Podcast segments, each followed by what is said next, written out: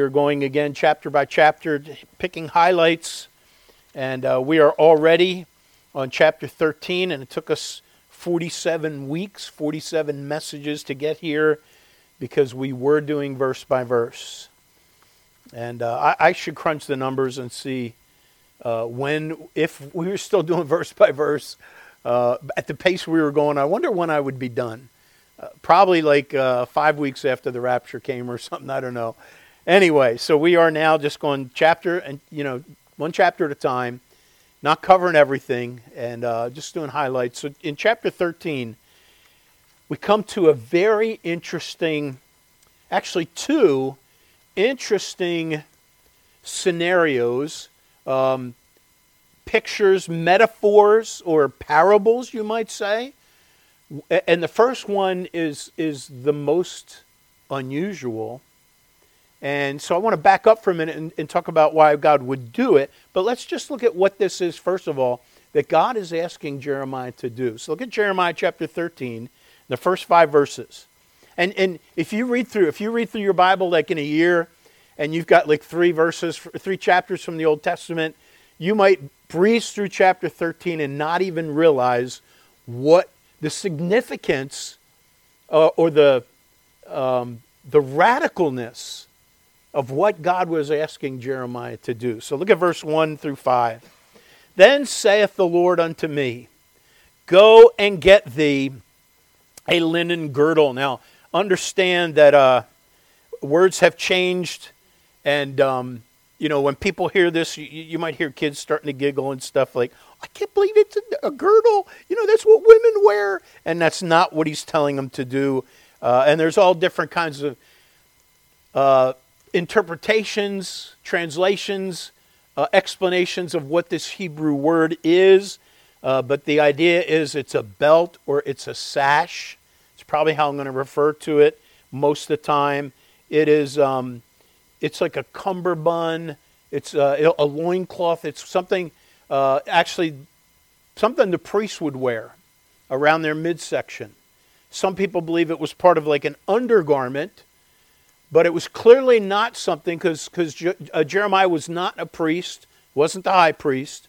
So, you know, this would be an anomaly to have him wearing this thing, first of all, and listen to what God said, what to do. Again, verse 1 He said, Go and get thee a linen girdle and put it upon thy loins, and put it not in water. So I got a girdle according to the word of the Lord, or a sash, or, you know, a cummerbund. If, and I hope, don't let the word girdle be a stumbling block to you. Just picture it's a belt or something that goes around the midsection. Uh, it wasn't just something that was for women, but it was something that the linen loincloth or that middle section was something that the high priest and the priest would wear. So he says, uh, verse 3 And the word of the Lord came unto me the second time, saying, Take the girdle that thou hast got which is upon thy loins, and arise, go to Euphrates, and hide it there in a hole of the rock. So I went and hid it by Euphrates as the Lord commanded me. What's he asking him to do? Well, some people have tried to explain away uh, the significance of this because when you realize where the Euphrates is in light of where Jeremiah is, He's asking him uh, to travel, to make, a 700 mile round trip.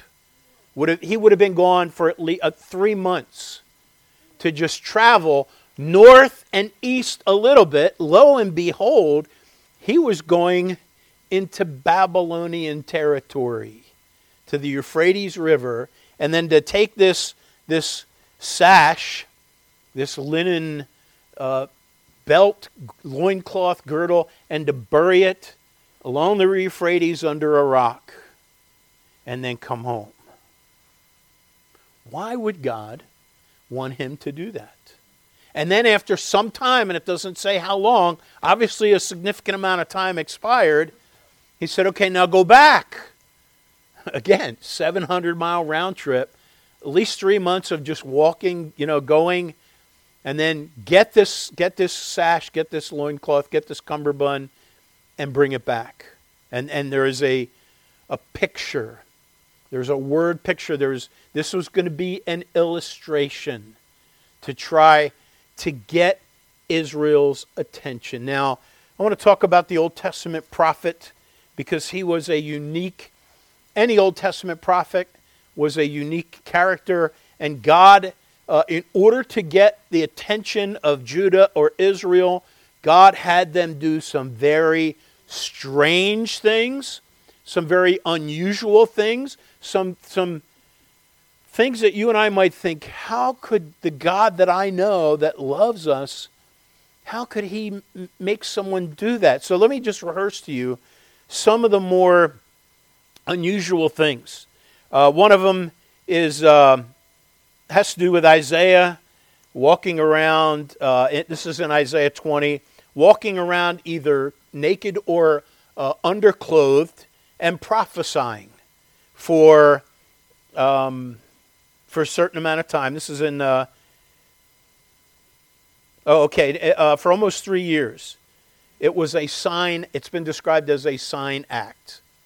And, and I don't know if this is, you know, okay, Jeremiah, each day you wake up, you start, you, you know, clock in, and you got to either be under underclad or whatever. Some say it's just he was to be barefoot, but that's not unusual. And then to walk around, and, and it was to be a message about um, the fate of Egypt and Cush at that time, and perhaps the southern kingdom of Judah at the hands of the Assyrians. So, for kind of a strange thing but they're, they're our stranger. God had Hosea.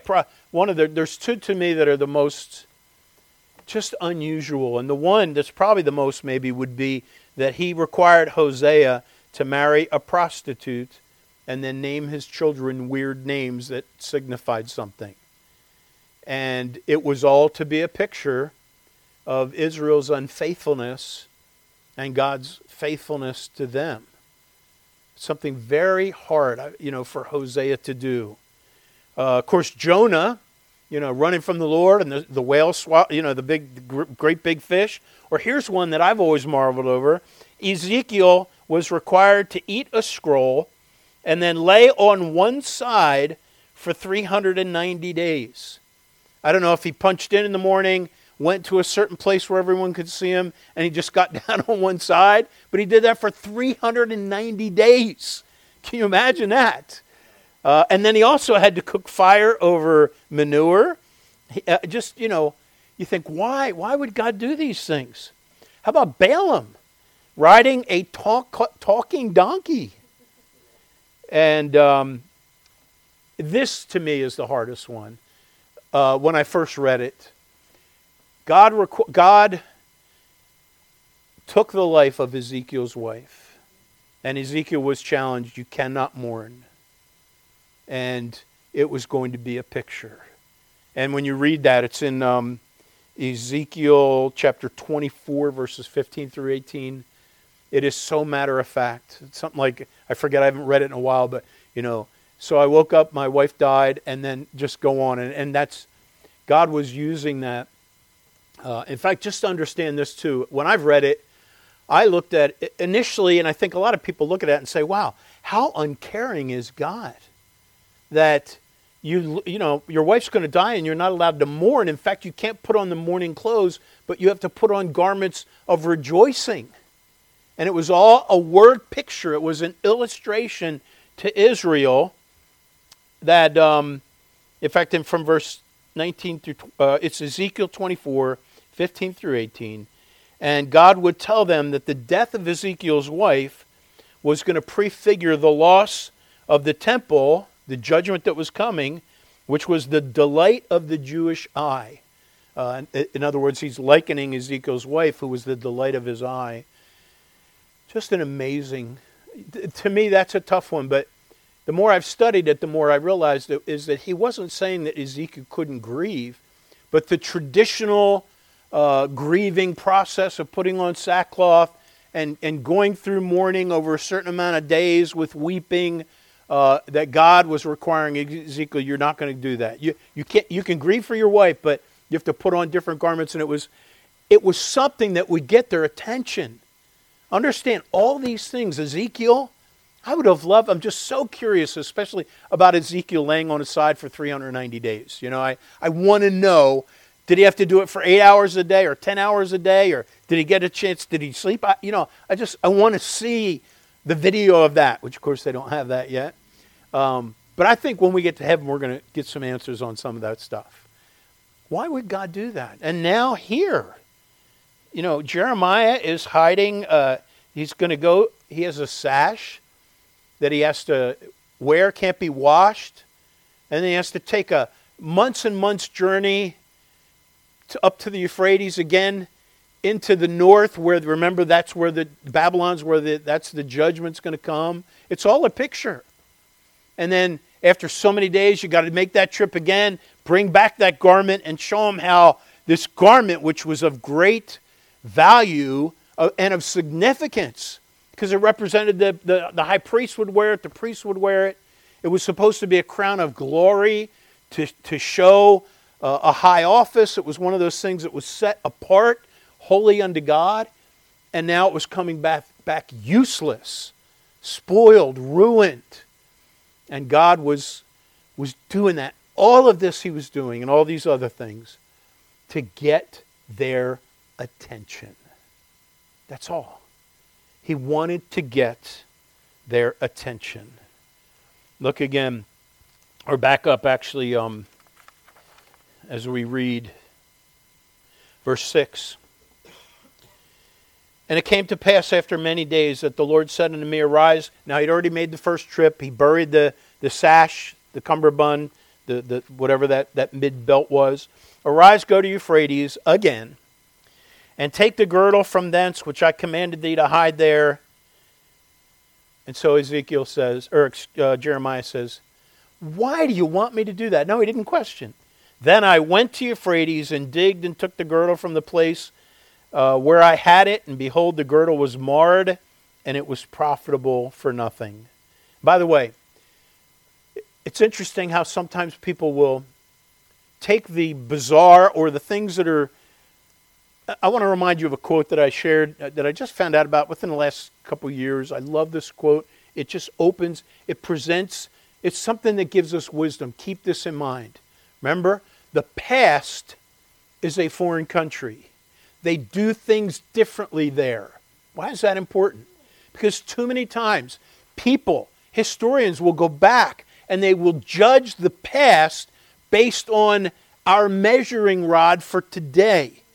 Uh, our, and, and this whole cancel culture is part of that. You know, they're, they're looking at the past and trying to, they're looking at it through the lens of today which is so arrogant to condemn people for, for, and not understanding their time, what the setting was, and, and, and just judging them harshly. People will do that, eh, you know, on Old Testament history, that things we don't understand. And they, they will look at the past, again, through the lens of today. And it is so unwise. It is so arrogant to do that.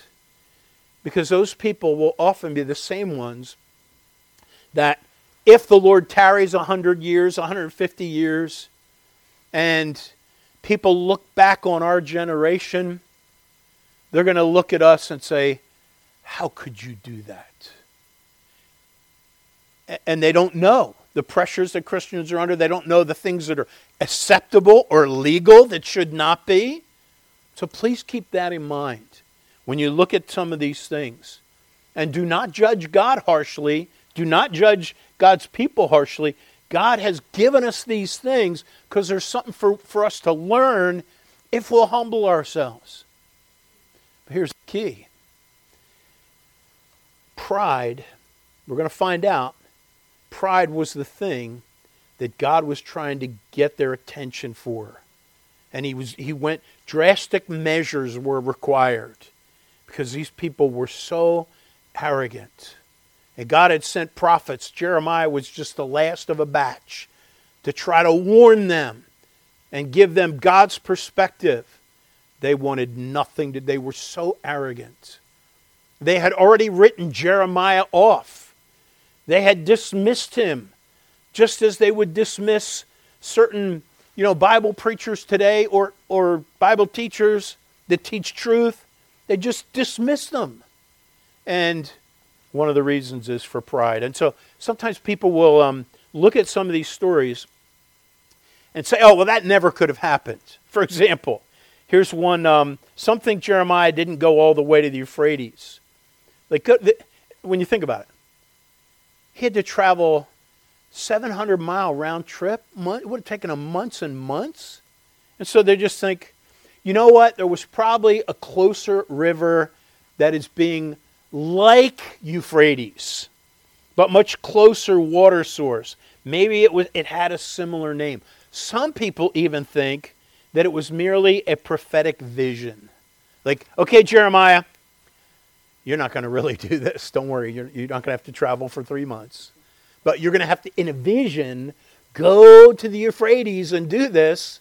And it's, it's going to be this whole thing that it's not really happening. And listen to one. So one, one commentator I came across, it was a quote from another that, that brought this out. Here's what this guy said. He said, The prophet's journey seems to have been but visional, as was Isaiah's going barefoot, Hosea's marriage with a prostitute, Ezekiel's lying on one side 390 days. In other words, he's saying these things didn't happen, they were just visional. What does that mean? And, uh, you know, one of our one of our principles as we've been talking about hermeneutics is this. If the plain sense makes sense, don't try to make any other sense out of it. But at the same time, just because something seems unusual from our perspective in our day, don't start trying to read into it and say, well, that can't be. The one I think of always is remember Rahab the harlot? And that she's actually mentioned in Hebrews chapter 11 as Rahab the harlot. And I remember one commentator said, it couldn't be, it could not be that. It, and, and, there's, and he goes into the Hebrew word and says, you know, the word harlot in Hebrew is very similar to a, a, a hotel manager and that's probably what Rahab was. So, you know, next time you think of Rahab, the hotel manager, you know, wait a minute. What about God doing a transforming work? Anyway, that's, that's a different story. So, here, folks, I'm convinced of it that, you know, God was, remember, these are unusual things.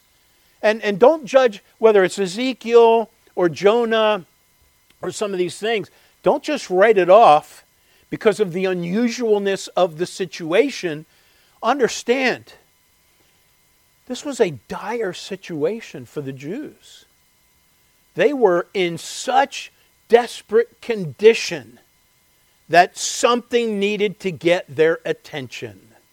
And so the Jews require a sign, the Bible says, and God would often give them something very bizarre like this, which would be again, it's interesting. Now we know we know what's going to happen. We already know that though Jeremiah would do this, they still would not heed. In fact, let's see if we can see it because time so slips slip away here. Um, he says to them.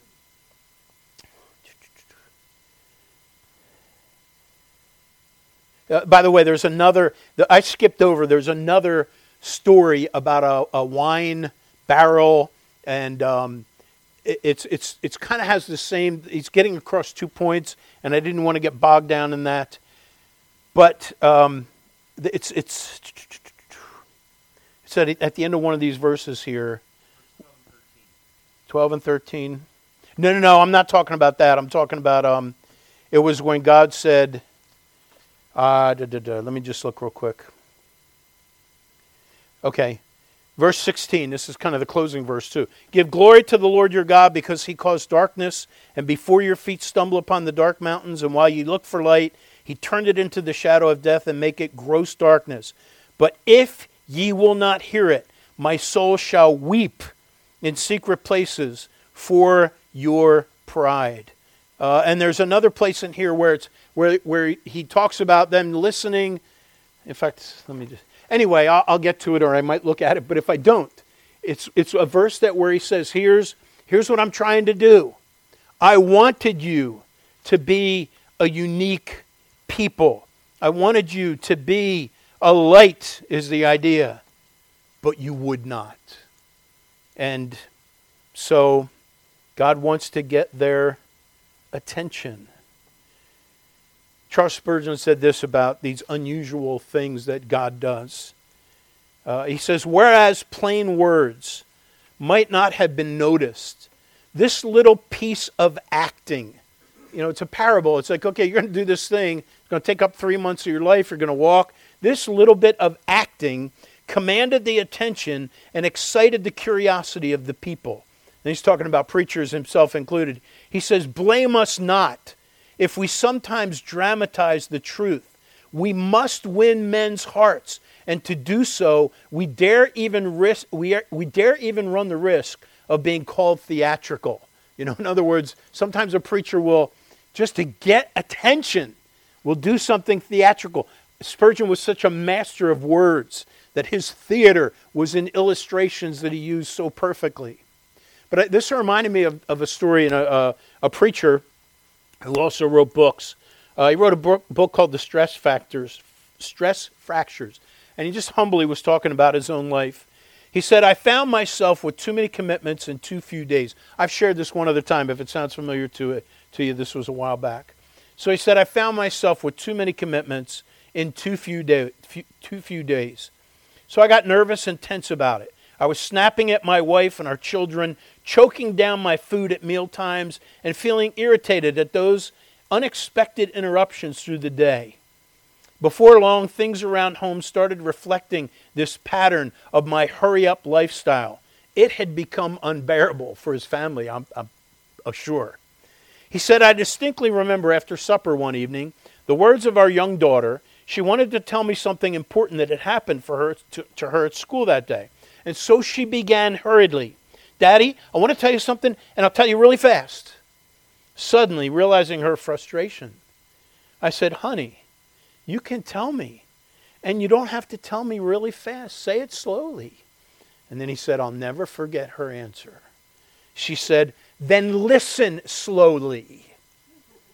That's good, you know. Uh, here's a girl who like she's she's caught up. The dad's always busy, and, and you know she doesn't want to be an inconvenience to her dad. And so she's like, Dad, I just want to tell you something real quick. Oh, I'll say it real quick. And he's like, Honey, honey, honey, just just settle down. Just tell me what you want to tell me. And, and you know what a great dad. But then the dad gets rebuked. All right, Dad, you want me to tell you? You want to listen to me? Then listen carefully. Listen slowly. God is trying to get Israel's attention. Uh, we've already gone through so much, and you've already got, he's one of the last preachers to try to get their attention. But they're so proud and so blind. They've already dismissed everything out of Jeremiah's mouth, Isaiah, and you know the first uh, Assyria already came, and Israel was already taken into captivity, and now Judah's next. And God, and by the way, I, th- I started with this that we already know what's going to happen. They're not going to listen. But isn't it interesting that God still makes these attempts to get their attention? Now, again, God knows the end from the beginning. He could have said, "You know what? I'm not going to I'm not going to send Jeremiah. Why would why waste 3 months of Jeremiah's life to do this?" But and again, we don't know. We know God. We know that sometimes he does things to give us an opportunity to repent, but he also does it so that it will be a witness against us. He would do that for the Jews. He would tell Ezekiel, I'm going to send you to do this and this and this, whether they hear you or not. I want you to be faithful. I want you to preach to them so that they will know a preacher, a prophet was among them. And, and I think Jeremiah was the same way. God already knew they weren't going to, they were going to reject it. Then why do these theatrical things? Because God goes to great lengths to get our attention when we desperately need it. I think of America. 170 years ago, I believe, or 160 years, 170 years ago, our president made this speech on um, April 30th, 1863, it was a proclamation for a national day of fasting, humiliation, and prayer. The president was Abraham Lincoln. Listen to what he said. This, is, this could be said multiple times now about our country, but he said this about America in 1863. We have been the recipient of the choicest bounties of heaven. We have been preserved the many years in peace and prosperity. We have grown in number, wealth, and power as no other nation has ever grown, but we have forgotten God. We have forgotten the gracious hand which preserved us in peace and multiplied and enriched and strengthened us. We have vainly imagined in the deceitfulness of our hearts that all these blessings were produced by some superior wisdom, wisdom and virtue of our own. Intoxicated with unbroken success, we have become too self sufficient to feel the necessity of redeeming and preserving grace, too proud to pray to God, the God that made us. Man, isn't that profound? He said, It behooves us then to humble ourselves before the offended power, to confess our national sins, and to pray for clemency and forgiveness. If that was true then, it is multiple times true now. God will, He's so long suffering, He will give opportunities. Clearly, He has given America great opportunities to repent. So let's move on to verse 8 First, we had getting their attention. Now we have the divine pushback. And here, here's what God was doing this whole picture of the bring back the garment, it's because it's now useless. Then the word of the Lord came unto me, saying, verse 9, Thus saith the Lord, After this manner will I mar the pride of Judah and the great pride of Jerusalem. This evil people which refuse to hear my words, which walk in the imagination of their heart, and walk after other gods to serve them and to worship them shall even be as this girdle, this, this sash, which is good for nothing. For as the girdle cleaveth to the loins of man, so have I caused to cleave unto me the whole house of Israel and the whole house of Judah, saith the Lord. Here it is. This is the verse I was looking for. That they might be unto me for a people and for a name and for a praise and for a glory, but they would not hear. What a rebuke God says, You cleaved close to me. Um, verse 11 For as the girdle cleaveth to the loins of man, so have I caused to cleave unto me. He had set apart Israel and Judah, the Jews, Israel, he set them apart to be a unique testimony. And they became marred. God actually says, I marred your pride. And you know, that God has not changed. The Bible tells us over and over again what God thinks about pride. God resists, twice in the New Testament, God resists the proud. He gives grace unto the humble. And God still does that. And there's so many verses. I have a whole bunch of verses here about how God is far away from the proud. God resists the proud. God judges the proud. And that's exactly what he was doing. God was taking Judah, and he was, this picture of the spoiled garment was a picture of what he was going to do. He was going to ruin their pride or ruin them because of their pride. And what a picture, what a word picture that there was. Years ago, George Gallup wrote a book he, you know, he's one of the national pollsters in America that takes the pulse of America. And this is not recent, it's only gotten worse. I want you to listen to what his observation was about America. And by the way, back up for a minute. I'm, I'm reminded of the fact in 1 Peter 2 9, Paul, uh, Peter uses this for the New Testament church. He says, You are a chosen generation, a royal priesthood, and holy nation a peculiar people. These were all things that God said about Israel. Now he's saying to the church that you should show forth the praises of him who hath called you out of darkness into his marvelous light. He wanted that for the Jews. He wanted them to be a light shining on a hill so the world could see it and see Yahweh through them. And because of their pride, you could not see God through these evil people. He wanted them to be a people for His name, for His praise, for His glory, but they would not. And I submit to you today, the church of Jesus Christ is very similar. Listen to what George, George Gallup said in a book called Vital Signs. He said there's about America, he said there's a little difference in ethical behavior between the unchurched or the churched and the unchurched. There's as much pilferage and dishonesty among the churched as the unchurched. And I'm afraid that applies pretty much across the board. Religion, per se, is not really life changing. People cite it as important, for instance, in overcoming depression, but it doesn't have primacy in determining behavior. Shame on America and those who go to church, those who claim to be God fearing, that, you know, again, this was a couple decades ago. They're looking, the world's looking. They're seeing the unchurched, the, un, the irreligious, the people without God. They're seeing the Christians, the professing Christians, and they're like, there's no difference. Shame on us. Now, look at verse 15. Hear ye and give ear. Be not proud. This is the big reason why this illustration, trying to get their attention. Be not proud, for the Lord hath spoken. And by the way, at this point, when you look down at your Bibles, right after it's the Lord hath spoken, uh, the rest of this chapter is now a poem. You don't see that in your English Bibles, but in the Hebrew, it is set out in poetic form. And we won't go through all the rest of it for time's sake. But look what he says in verse 16 Give glory to the Lord your God before he cause darkness and before your feet stumble upon the dark mountains. And while you look for light, he turn it into the shadow of death and make it gross darkness. You know, that is what God is going to do to the proud. He's going to do it. He did it. He would do it to, to Judah through Babylon.